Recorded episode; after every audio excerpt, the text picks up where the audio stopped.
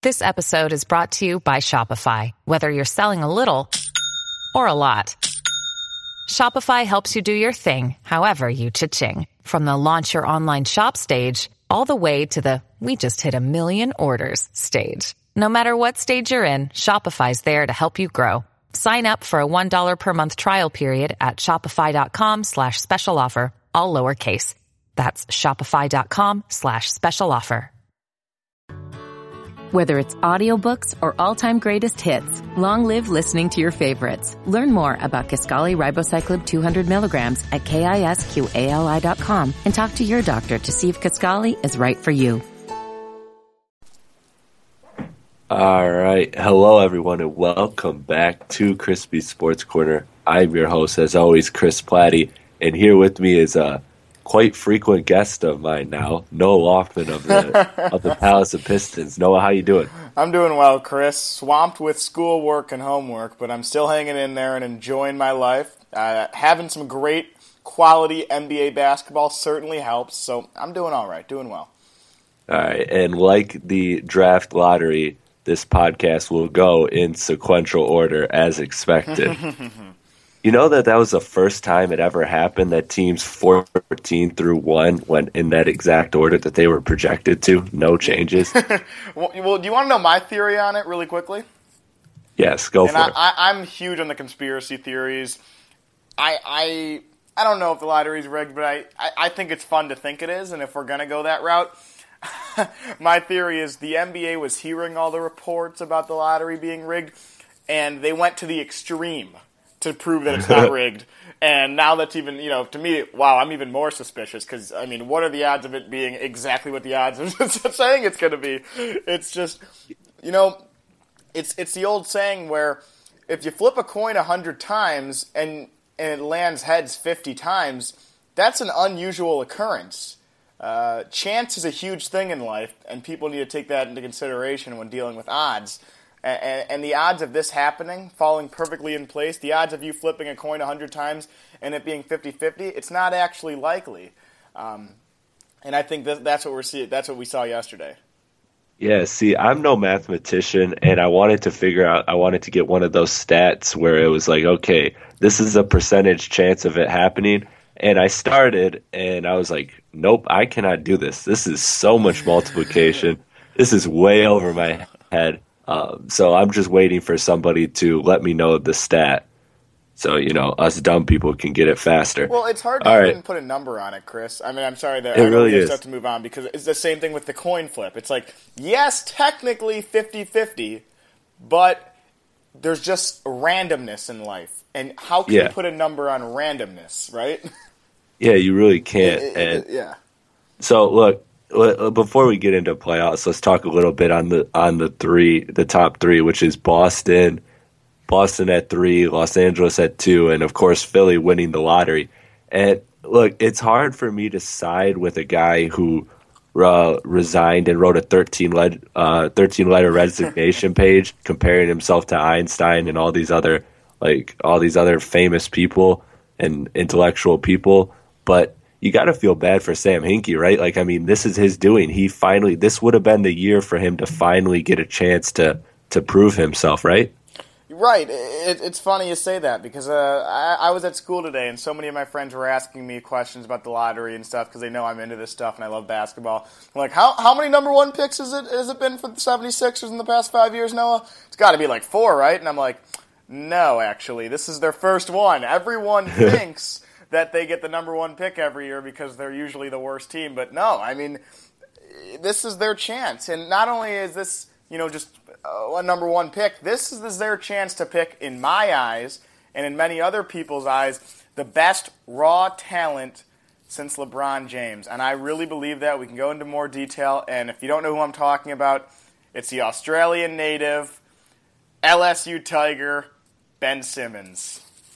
Yeah, I know you're very fond of him, and we'll save that for our for our draft podcast. But I was, uh, and you you seen me you seen me say this before before the draft lottery that I was going to be really angry if Philly won because I just uh, with that whole tanking thing, like I, I root against Philly, and I'd like to see them fail a couple more times before they finally got a shot. And like you said, you are getting what there, many people believe are two transcendent players in this draft class, and that so that screws Boston really bad because they got the third pick, and so the Lakers luckily get to keep their pick, and they potentially get a transcendent player too. But there's a lot of talk about the draft lottery we'll we'll leave it at that. Just Noah, before we before we move on, are you okay with Philly winning, or are you like me, where you're anti-tanking and you just cannot uh, stand Philly winning? I'm the complete opposite of you, Chris. I'm against Really? tanking. Don't get me wrong, but you have to feel bad for the fan base. That's who I'm feeling bad for. Put yourself in their shoes. I mean, Right. you're a huge Pistons fan. We have been through some tough times as Pistons fans, but I don't think we've been through anything as bad as what these Philly fans have been going through since 2011. I feel bad for them. They're a passionate sports town. Philly's a great city, great people from there. They deserve to finally be relevant again. So that's why I'm happy they won it. Lakers, come on, I could care. I, I, I was rooting against the Lakers because I'm I'm sick of them being so great.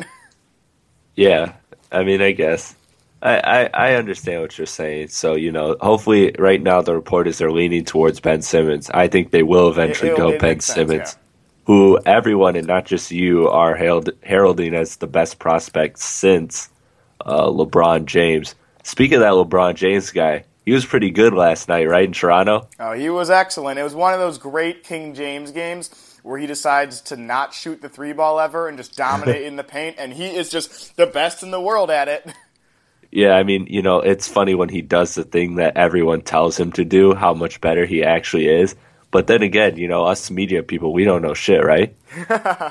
right. I mean, besides looking at percentages, I don't know. Yeah, yeah. But uh, anyways, let's let's get this over with because we both agree that this series is going to be ugly. The Cavs win one fifteen to eighty four in a blowout victory in Cleveland uh, against Toronto, where Toronto just really couldn't match Cleveland at all, and they looked absolutely helpless. I mean, this game was a 31 point victory, but it could have been it could have been a lot worse, couldn't it have? It, it could have been. I mean, you were getting some real deal bench warmers coming in with 10 minutes left in the fourth quarter. Right. So Timothy Mozgov was seeing the court. Yeah, exactly. And and the Cavs weren't.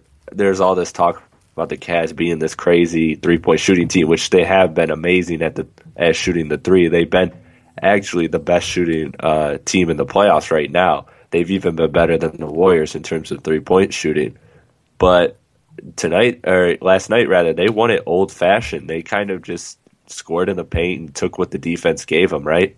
Now, the three ball was still there for them, but LeBron certainly realized that Yeah. you know what? You know, if I'm LeBron, I'm realizing I'm good enough to take any of these guys to the paint. Toronto is so weak down low in the front court, especially now that they don't have Valanciunas. It's a joke. It was like watching. It was like watching an NBA versus a D League team last night. It was that lopsided. And I was texting my uncle from Cleveland, who's a huge Cavs fan. I said, "Look, Matt, I think this could be the most lopsided conference finals in NBA history. It certainly has the potential to be." Yeah, I mean, you you look at it and really, is there anything watching that that game? Is there anything that looks like it, it's not repeatable? Like it, it all looks repeatable. It all looks very easy. And the Cavs, mm. I think, are certainly, yeah, certainly determined to sweep this series. Go ahead. Yeah, sorry, I think there's a little bit connection and issue in the Skype. Whatever, it's not a perfect studio. We're, we're on the internet. You're in Michigan. I'm in Chicago. I, it's not a perfect world. But anyways, yeah, like what you were saying, I just think the Cavs, the Cavs are very, very determined to sweep this series because I think they see what's going on in, at the you know down in the other coast, and the likelihood of Golden State and OKC going the distance or at least six, and they're like, you know what? We come into the finals with you know two weeks rest, and Golden State and OKC, wh- whoever that is, comes in with three days rest. I I think we're at a huge advantage. And I think they really, re- I think they really do realize that, and they're not going to fall asleep in any of these games. And I know people are still saying, "Oh, Toronto will get, you know, their crowd will win them a game." That is complete bullshit. Cleveland has Yeah. is so superior in every way. LeBron is one of the best players all time on the road in the playoffs. To me, when LeBron's on the road, I'm not worried he's going to lose. He's so good on the road. Those crowds don't phase him. They never have. If they did, it was when he was 18, not 30. I, I just can't see the Raptors winning a game, Chris. No, I, I can't either. I'm I'm going to be honest with you. I mean, the crowd. Okay, home crowd does matter. Hey, despite all those reports that it really doesn't, and there are some statistics that actually show that it doesn't in terms of uh, road road team win percentage and all that. But I, I still believe in the home crowd factor, and it's but it's not enough. Like the home crowd factor is not going to overcome one of the greatest players of all time and one and a, an amazing big three within just an amazing team. Like to me, last night Cleveland proved that they don't need the three point shoot, the three point shooting to be amazing in order to win. And I, I really think I'm really starting to, because you know this from from my podcast earlier that I was not a fan of Golden or I was not a fan of Cleveland against Golden State. That I thought Golden State would handily win, but now I'm starting to. Oh. I'm, I, I mean, I'm still going Warriors absolutely, and I don't think anything Cleveland does will change that because I don't think any of these teams are anywhere close to what uh, the Thunder are and Golden State's playing right now. But, I don't know. I just don't know how you keep underestimating Cleveland. But they don't. I don't care that they're in the East. They don't lose. They just play so well together. Dating back to last year, even when that big three is healthy, all playing in the playoffs, they're undefeated. They have not 13 and 0. They have not lost a playoff game yet. Yeah, well, they haven't played the Warriors, a historically great team, 73 and 9, dude. Come on. So well, you, you gotta a, you gotta give the advantage to the Warriors. I don't care how hot I'm not, Cleveland I'm is. I'm not doing it. If, if Cleveland comes into the to the finals 12 and 0 in the playoffs, and Golden State comes in after winning a game seven, I will, I'm not going to argue that Cleveland had a tougher path, but I think I'm going to give Cleveland the edge. I'm going to pick them to win that series. I think rest means a lot, and I think 12 and 0 in the playoffs is something that should not be um, should not be looked at. It should be really be looked at and given the respect to. I mean, I, I was looking last night best records in NBA playoff records in NBA history. No team has ever gone 16 and 0. The Los Angeles Lakers in 01 went 12 and 0 through the West. So that would be what Cleveland could be doing here, and they ended up they ended up winning the finals. So I just think 12 and 0 versus 73 and 9. It sounds great. I know we still have a ways to go, but rest is a huge factor, and I think Golden State just might be a little worn out. No, I, I, understand what you're saying, but I, I gotta totally disagree. Look, I think Cleveland is one of those, and I've said this before on other podcasts that Cleveland is this great team that just I sometimes you can be an amazing team, but you you just can't you just beat a team that's so much better or that that's better.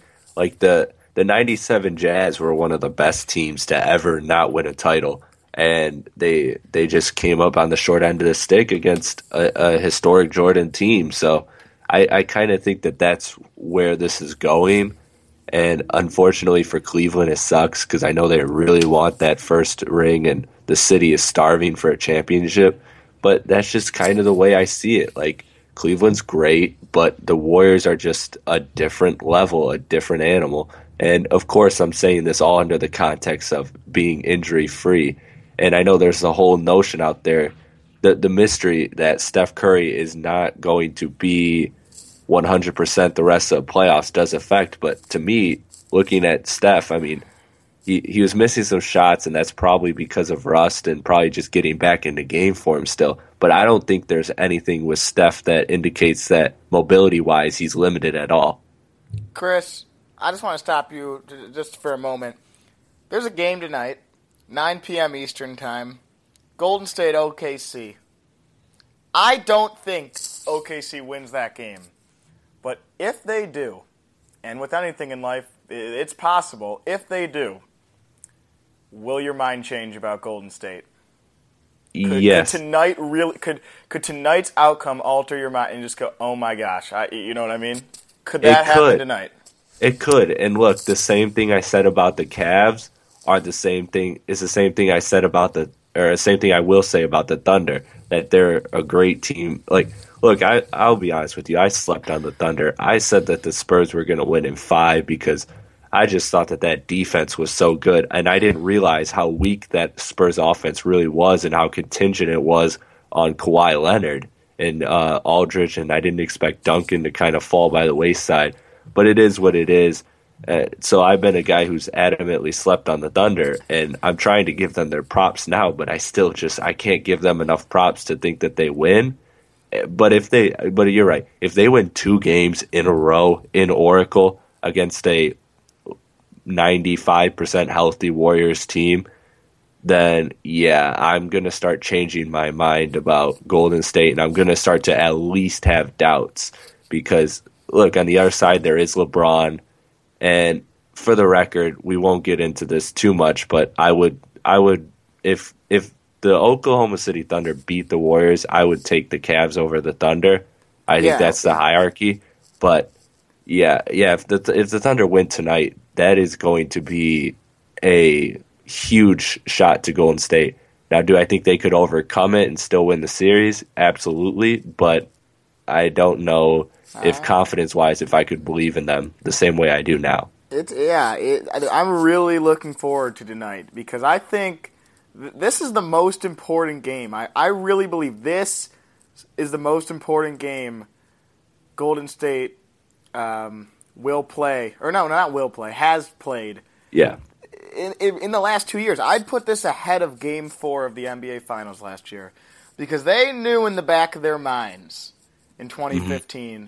that it would only take time for LeBron James just to get a little tired. They had to, all they had to worry about was one guy, literally one guy.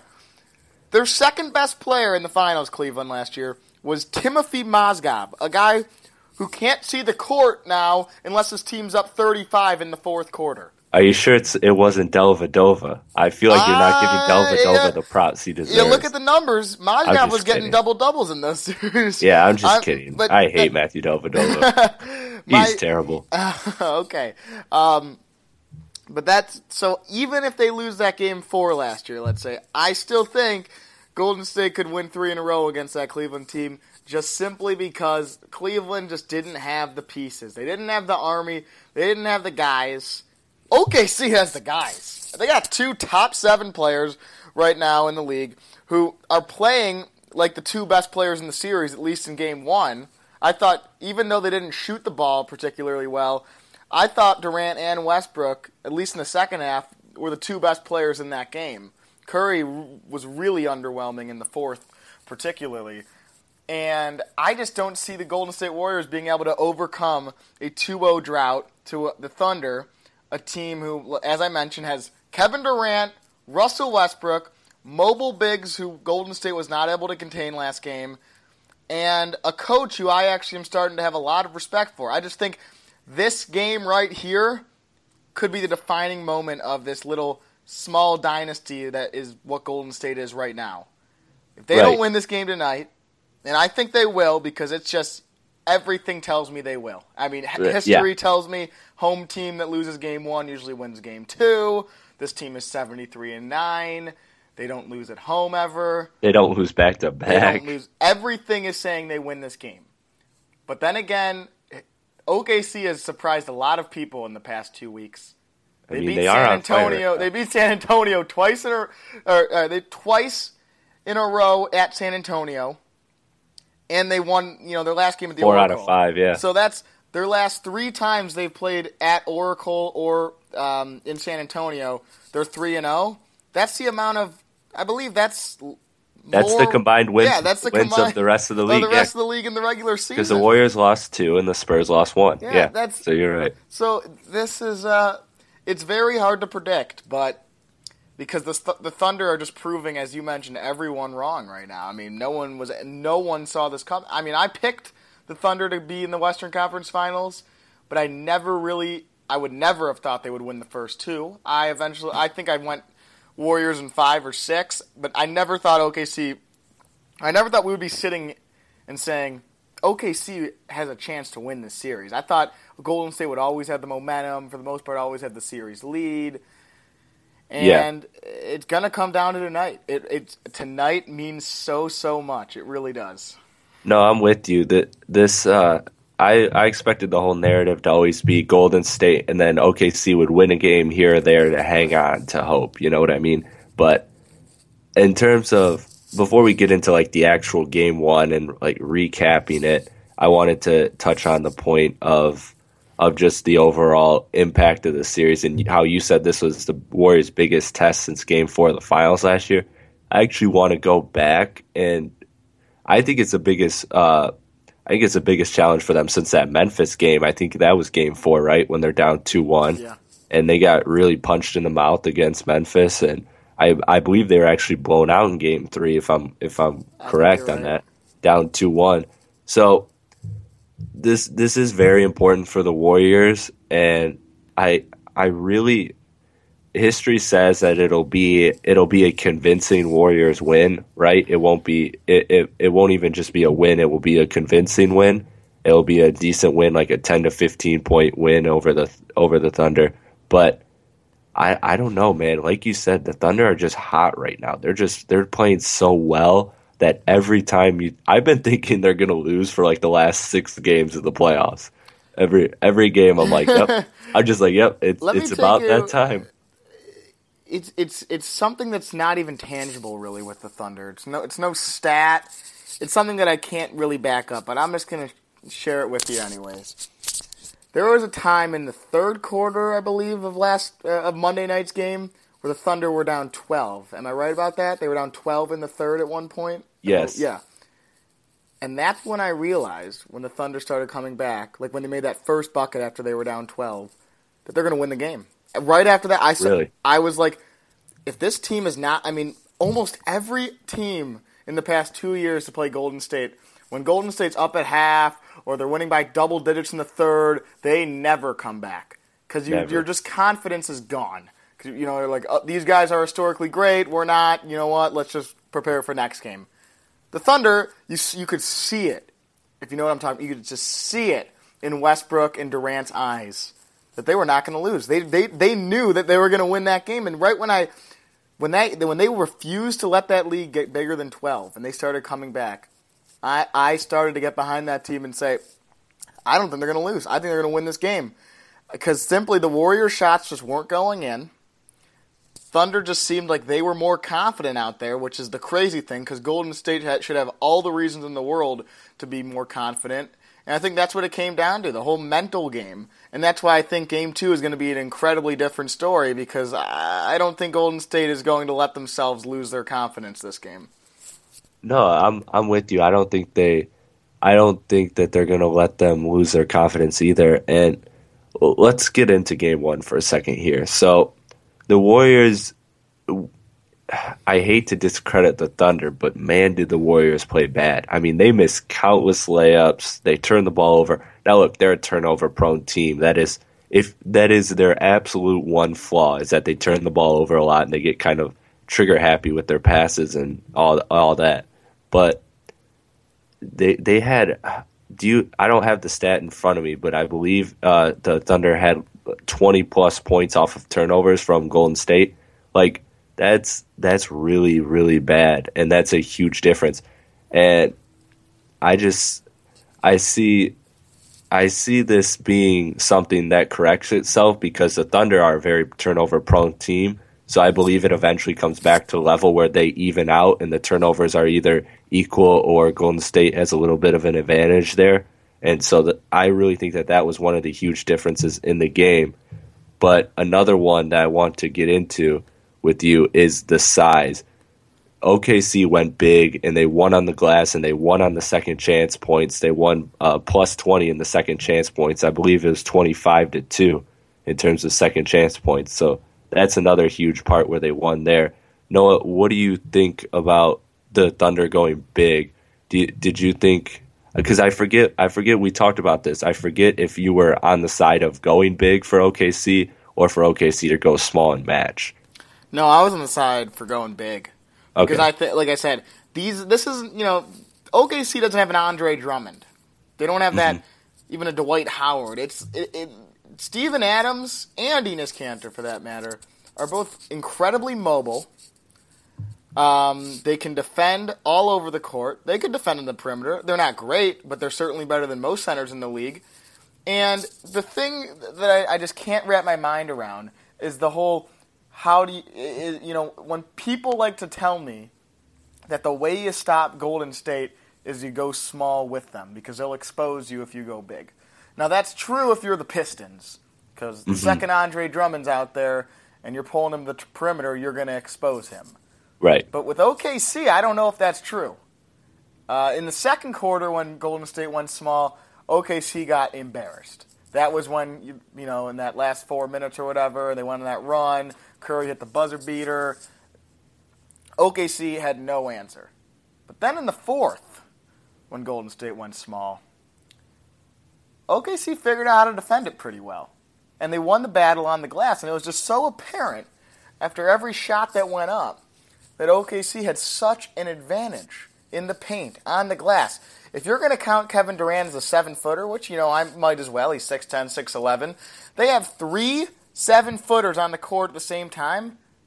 While Golden State, what? Their next, their tallest guy is 6'9, Draymond Green? Six six. Draymond 6'6? Yes, six six. Six six. That's that's absolutely ridiculous. I mean, that's basketball 101 that you just on the playground, the team who has you know two six six kids and I'm 5'10, they're you you know what I mean? And they're Yeah. going to win because they can just dominate the paint. And OKC, I was saying this on the last podcast, it it just seems they have the right pieces to play with Golden State. They can they they have the size advantage. Most teams have the size advantage, but they also aren't totally outmatched from a mobility standpoint. And that's the key. Is they have size, but they're also mobile. And I think that's and I think Billy Donovan has realized that. He's going to continue to go with that because and Golden State, that's their weakness. Even when they went big and Bogut was there, Bogut was horrible. He was he was terrible. Yeah, I mean, look, I'm I'm with you on all of this because the mobility thing you hit on is so is so huge, and that's why you're so right. Is that these bigs like Steven Adams is everybody's been talking about this recently, but I've been saying this for a while how mobile he is and how just athletic he is, how he can move around so flawlessly. That's what makes him such a good defender. Like I believe it was Curry last night was going baseline and went for the reverse layup, and Steven Adams shuffled his feet the entire way and kept up with them and was able to block the shot. Like Steven Adams, he is so huge for the Thunder in this series. He's an absolute threat, and he's what makes Kanter uh, expo- He's what makes Kanter uh, able to play so many minutes. And look, I, this is kind of an idea I have. Let me see what you think of it. So with this small ball lineup, that was the most Golden State ever went small ball in a game in who knows how long. I believe it might be the the longest they've ever went small ball ever. And with Draymond at the five, Barnes at the four, Iguodala, Curry, and Clay. And so, with that being said, it looked like it kind of looked like they're gassed because when you, when you're when you have a size disadvantage, it is so much harder to rebound and it is so much more difficult to rebound that you're expending a lot of energy. And I think that in the fourth quarter, I think that that small ball lineup was gassed. Like I think I think teams if I'm OKC, I'm starting to realize that this small ball lineup is good, but it's only good for about 10 minutes max, 15 minutes max because it's just so taxing on Draymond and Barnes to keep going against Adams and Kanter on defense. And and you really saw that in the last few minutes of the game Monday because OKC was brilliant defensively. They tried their absolute hardest to take any shot away from Clay and Curry. I mean, it's you know, it's Curry can shoot contested, but he's definitely better uncontested. So they tried their hardest. Westbrook was picking him up almost before half court at times, really getting you know guarding him like Chris Paul used to guard him. Uh, they would they would even double him at the top, and they would leave some guys uh, like Draymond or Barnes. Uh, uh, I wouldn't say wide open, but at least a little space, and kind of tempt Curry and Clay to pass to them, and really force the non-shooters to shoot. And that was the key for OKC, is they said Curry and Clay would be the ones to mount a comeback and and, and beat them ultimately because they're the ones who are unstoppable. They're they're the stars. Let's let's force Draymond and Barnes um, to mount a comeback. And you know what? We'll even give them a, a somewhat of an open lane.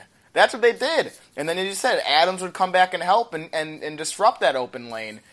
And yes, Barnes was hot in the first quarter, but after that, where was he for the rest of the game? Seriously, I mean, I right. think that's the issue with with some of these guys at Golden State is yeah, when when you have eight open three uh, three point shot, you know, attempts in a row, you could get hot easily. You're an NBA player, you have a good shot. But yeah. then eventually teams will, you know, will start guarding you. You're not as open. Then where you are, you know, I feel like Harrison Barnes is the type of guy that completely benefits, or that benefits just so much from being in the Golden State system. And whoever signs him for a max deal next year is going to really screw themselves over because I don't think he's that great of an individual talent. I think he's a great system player and he's just a great shooter for what Golden State, you know, the system they have in place right now. And and I think that you saw all you saw all of that. You saw all of Golden State's weaknesses in that game. And the odds of that happening were very low because you've never really seen that before. I think that was their worst quarter or worst fourth quarter at least of the season. They only scored 14 points. OKC came back and won the game in the fourth quarter. They were come they went into the fourth quarter losing. Oh, Golden State rarely blows fourth quarter leads. They rarely put up 14 points. It was a horrible quarter. All their weaknesses were exposed. I just can't imagine that happening again because Golden State has just proven us time and time again that, that they won't let their weaknesses show. Yeah, I mean that's that's the thing that's so you talked about it earlier how OKC didn't quit because usually there's those back what they call back breaking plays. They'll hit those back breaking threes that just sink your heart. And usually if you look at it, it'll be it'll be maybe not always Curry or Clay. It will be just like you Curry will hit three in a row, and then he'll dish it to Green, and he'll hit one, and then you're like, oh great, now everybody's hitting, and we're screwed. But I like that OKC was like, no, we're gonna we're gonna really make Green and Barnes beat us, and look, there's there's no proven way to beat Golden State, and there's no easy way that consistent way to beat Golden State a lot of it has to be you're on, they're off. But with with that being said, I mean, look, you you gotta feel you gotta feel good about your chances if if Draymond Green and Barnes are taking just as many shots as Curry and Clay, right? I think OKC feels very good about their chances, and what might ultimately hurt them in the end is that they feel too good about their chances. I think that's been the worry everyone is having and had come for Gold or OKC coming into the season that they would just be almost too confident and not play that grit and grind style of basketball for 48 minutes that they need to play. And it's funny because most people say you need to play a complete game to beat Golden State. And for some crazy reason, OKC didn't need to do that to beat them Monday.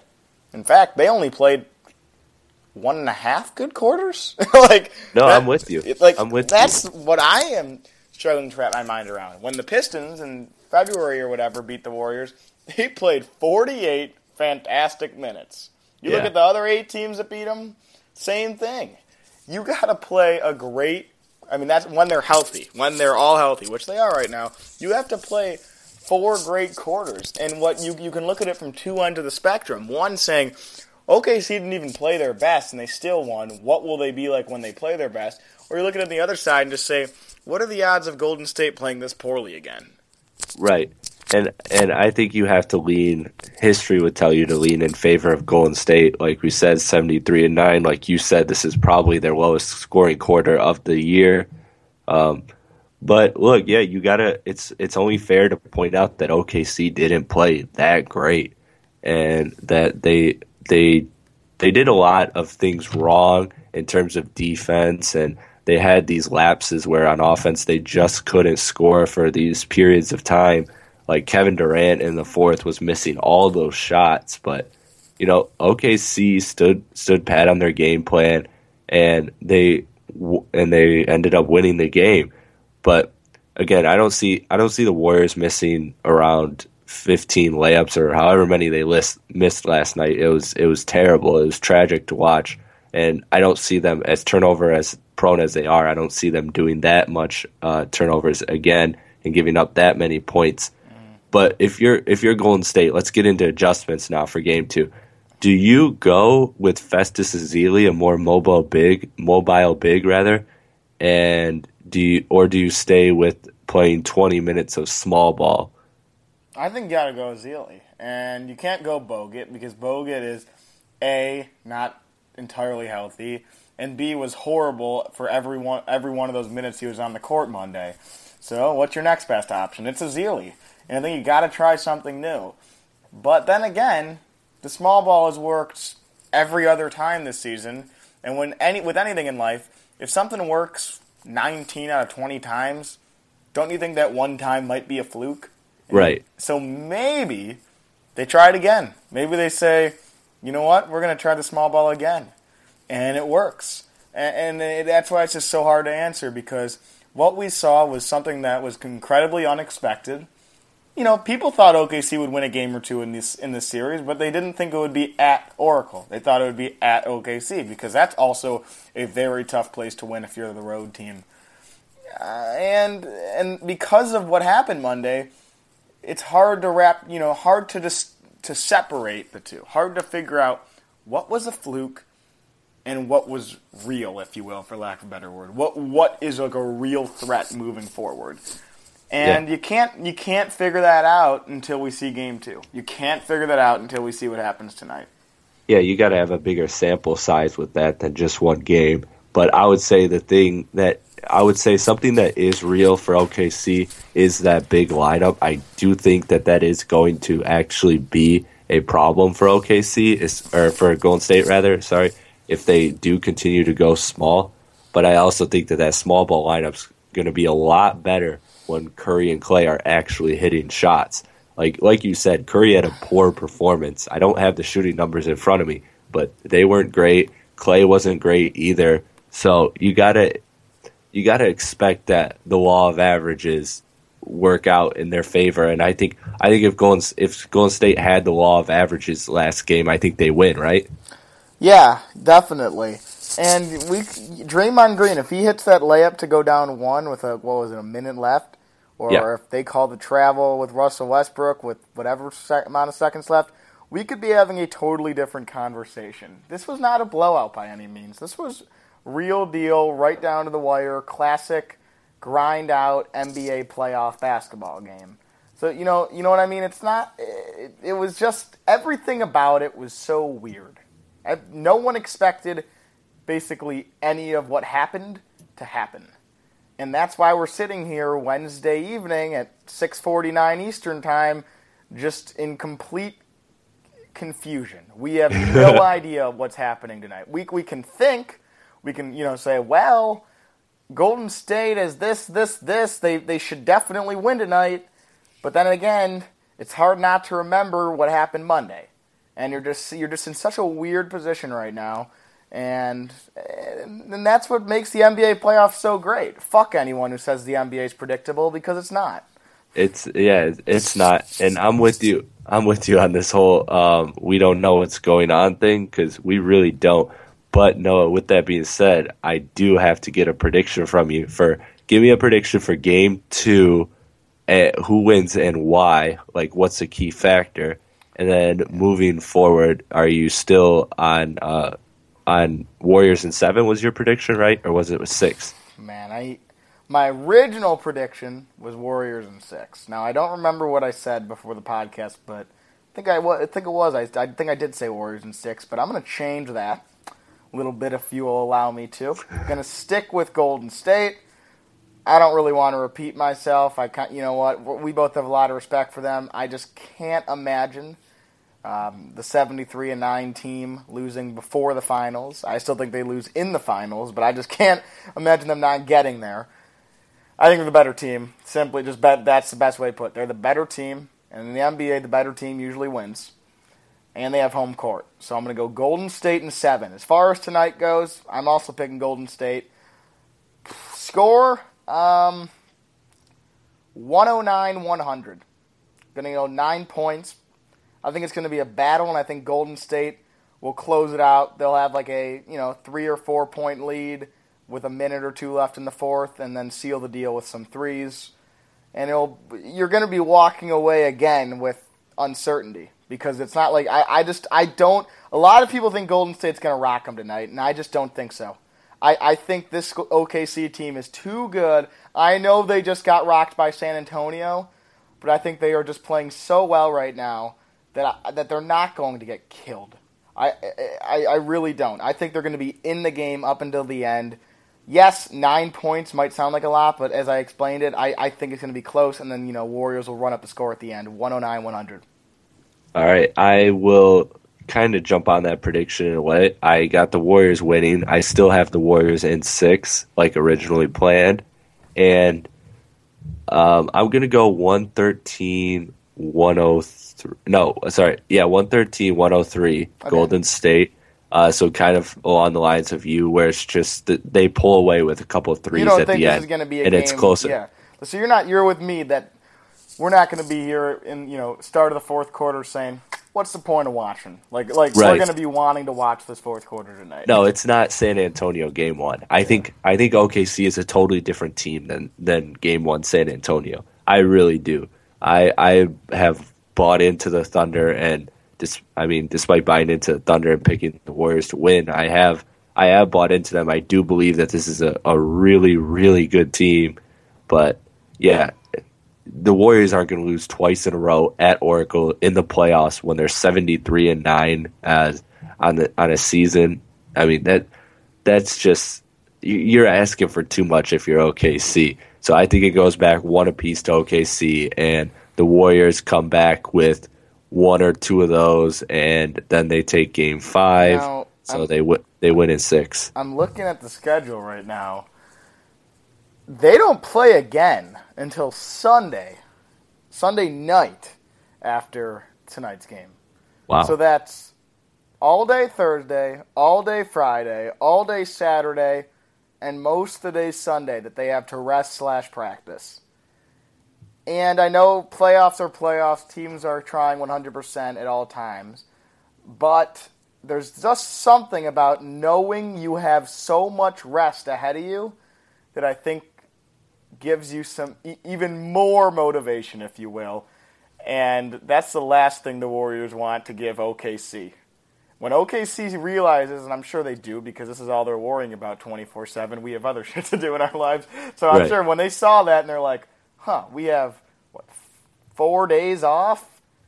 We're, we're going to run run their asses off. Like, I mean, we got nothing to lose. Yeah, yeah, but at the yeah. at, at the same time, the Warriors have that same time off, and look, these are teams that the cores at least are are around the same age. So I don't really think that this is.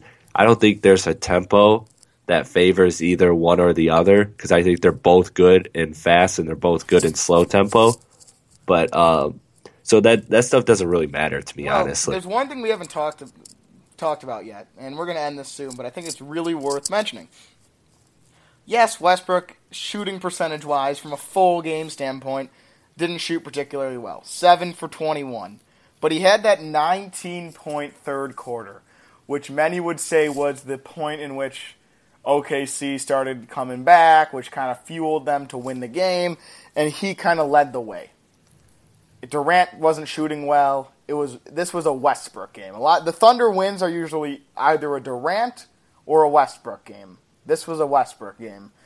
And during that stretch where Westbrook had those 19 points in the third quarter, and even in the fourth, Golden State could not guard him. I mean, when Curry was on him, don't even try. That was a disaster. Curry is, is not a great defender, can't guard Russell Westbrook. They tried almost everyone on him. They tried doubling him at times. And when Westbrook was on, he was on. You could not stop that guy driving to the hole. It was like watching LeBron James drive to the hole. That quickness, that athleticism. And Chris, I have to ask you, how do you stop Russell Westbrook if you're Golden State? Because I, I, I don't see a man to man matchup that favors Golden State um, when looking at the Russell Westbrook matchup. Even if you put Draymond on him, Westbrook is Westbrook. He can drive to the hole on anyone. And you know what? While we're at it, same thing with Durant. It's almost like if you're Golden State, you just got to hope that they are cold, right? Or is there anything you can do? Well, I mean, obviously it will help a lot if you if they're cold, but in terms of matchups, I think okay or sorry, Golden State's best bet is I do think Clay on on Westbrook is nice. Hide Curry on Roberson, uh, and then also in with Durant, I think you switch between Barnes, Green, and uh, Iguodala, and I think you just kind of keep giving Durant continuously different looks. And look, those are that's probably your best chance of slowing them down. I think Westbrook's a guy who can have a bad game, but even even Durant, Durant's just not capable of having bad games. He'll still no he'll still no matter how many times he shoots, either it's ten or if it's or if it's thirty five, he's gonna get like at least twenty points.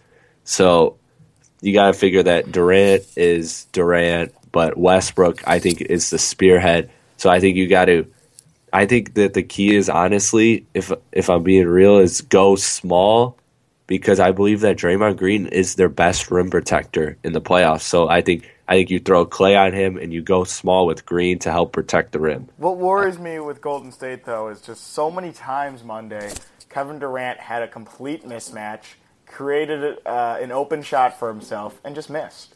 And Yeah. that that doesn't happen That's usually true. for Kevin Durant. If he hits those shots, OKC still wins that game, but they win it in convincing fashion. They win that game by double digits. He had many chances in the fourth quarter Monday to really put the seal on the deal. Really, you know what I mean? Put the cap on the jar. Really, really end the game. Put the exclamation point on the paper. And he, he didn't deliver. And he is a star. He is someone that I really, really look up to, and I, I think he's on LeBron's level. I think he's on Curry's level. He's right up there with any player in the league that you will call great. And I uh, think he's been very underappreciated because of you know the injuries and just him not being available for the past a lot of times for the past three years. And and part of me just thinks if Durant gets hot, how can Golden State stop him? I mean, he he. I mean, everyone you put on him is a mismatch because of the height. I mean, you got a guy who's like seven foot, who who is who looks like a point guard out there. It is Yeah. really really unbelievable. His his ball handling is is terrific. His explosiveness to the hoop is terrific, and I think that's one of the most underrated parts of his game. I mean, everyone think, yeah, he's a good shooter, but I think people forget that he he does what Curry does. He's crossing people up and taking to the rack now. Yeah, I mean, look, he's Kevin Durant is really is really good, and he is a he does have an advantage over anyone Golden State can throw at him. Whether it's Draymond Green, he's got height and quickness, I believe, and then you know Barnes, he's got height. Iguodala, he's got height and quickness. So he he always has an advantage no matter who you throw at him. And he did. You're right. A lot of those shots were good Kevin Durant looks that he missed in the fourth down the stretch. So that is one thing that does worry me if you're okay or if you're Golden State rather. But at the same time, you have to, you just have to, if you're Golden State, you just have to believe in yourself and say, look, we are 73 and nine, and we are going to play a lot better. And if we play our game, it doesn't matter how good Kevin Durant is. We're still going to win this. We're still going to win the game. So again, Noah, before you uh, before we get out of here, real quickly recap for those of you that were tuning in earlier, might have missed it, or just tuning in now. Uh, recap your pick on the series and tonight's game, and then we'll get out of here. Yep, I think Golden State ultimately takes it. In seven, though, it's going to be a all-time classic series. Really, it's going to be terrific. It's going to be hard to find a series that's going to be better than this one. I really believe that. Both teams have the star power. They're well coached.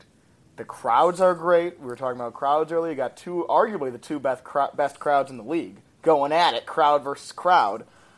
Um, and then as far as tonight goes, I can't see Golden State losing two in a row in the Western Conference Finals, healthy. I, I in 2016, I can't see it, but it would be really, really interesting if they do do it. If they do lose tonight, it's worth watching tonight. I think it'll be a good game. I think Warriors take tonight. I think Warriors take the series in seven. All right, and I will say that I believe the Warriors win tonight, and I also believe that the Warriors win the series in six, and that So that means they're winning that last game in OKC. OKC. But I mean, San Antonio did it a couple years ago. It's not anything that's impossible. It's not impossible at all. I just think it's. I just. I just. If it's three two going to OKC, But you got to think about it this way: Do the will the Warriors really lose three times in seven games? You got to think about it that way too. Like the Warriors are seventy three and nine. That's like a That's like a ninety percent winning uh, percentage or an eighty-five percent winning percentage. Uh, you you really think they're going to lose three out of seven? That's that's just the way I look at it. Is scrap home court, scrap all that. In terms of seven games, do they really lose three out of seven? It's a good point. this is the playoffs, Chris. It's a different ball game. And it is a different ball game. I hate the people that say it doesn't nothing matters until the playoffs. I think that's completely false. But I think it is it is as I, as I just said a different ball game in the playoffs. It's hard to say. I mean, oh, this team won all four matchups in the regular season. They're going to sweep. That just it doesn't work like that. Um, it's very important to to play well in the regular season, but as I think we're seeing right now, it's not super important to go out and win 73 games. You know what I right. mean? Like like you can re- you can still win the title with 55 wins. You're not going to win it with 40. You can win yeah. it with 55. exactly, exactly. So with that Noah, um, you're doing work for Palace of Pistons. Do you guys do you got anything from Palace of Pistons to watch out for? Something you want to plug real quick? Well, you, you know, we're in a weird spot because usually at this time this is like a peak Pistons media time because you got uh, lottery, draft previews, free agency, but I don't know, Chris. This might be a quiet year or quiet off season, which is usually a sign of you know teams that have quiet off seasons tend to be in a good place. They tend to be yep. happy with where they're at, and I think the Pistons are. They do have a draft pick for now, at least. We're going to be reporting. Follow us on Twitter at Palace of Pistons. Um, but I'm going to be honest. I'm an honest guy. I, I just I um not as much as usual. Not as much as last year was like holy shit, like trade, trade, trade. You know the the draft. We had a good pick. We, I mean, last year's draft class was stacked, uh, one through fifteen, where it could all be franchise guys potentially. I still believe that. Um, this that's not the case this year. no, definitely not. But no, I, I agree with you, and it, it is look, it is a good problem to have, right? It is. Not worrying about the draft lottery and just kind of whoever you get, you get. But um, I, I, I don't. I mean, we're gonna do, do a podcast for it later, but I, I, am starting to think they trade that pick, or at least they want to. Oh, I'm with you. All right. Well, we will definitely keep that in mind for the future. In the meantime, thanks for tuning in to Crispy Sports Corner, guys. You can find all my content on on Sound or not, sorry, not SoundCloud on Podbean, and you can find it through my Twitter, which is at crispy1132. That's C H R I S P Y 1132, and you can also through there you'll find a link to my Podbean, which has all my other podcasts. And I'm still in the process of converting these podcasts to iTunes. I also do music podcasts. To I iTunes. Have two, I have to stop yes. you there. You're on iTunes now. Uh, well, I'm trying to be. I emailed them about it, and um, I can actually publish them through Podbean to where everything I've ever done in Podbean will be converted to iTunes as well, and then they'll be through both. And I'm just thinking that for Apple users, that's a lot easier because I my, I myself use iTunes for yeah. podcasts, and it's great, and it's a lot easier than Podbean. So I'm thinking about that, and I'm I'm trying. I'm in contact with Apple about it, and then. Um, yeah, other than that, stay tuned for I have two more music podcasts coming out, and I'll probably have another NBA podcast coming out all within this week. Um, I do some hip hop stuff. On I got an album review coming for Chance the Rapper, uh, his new project or mixtape, whatever you want to call it, and then I have another one talking just about current events and 2016 so far in hip hop and looking forward. So Noah, thanks for tuning in. Take care, man, and I appreciate, as always, I appreciate you jumping on the podcast with me. Thanks. Should be a fun night tonight. All right. Take care.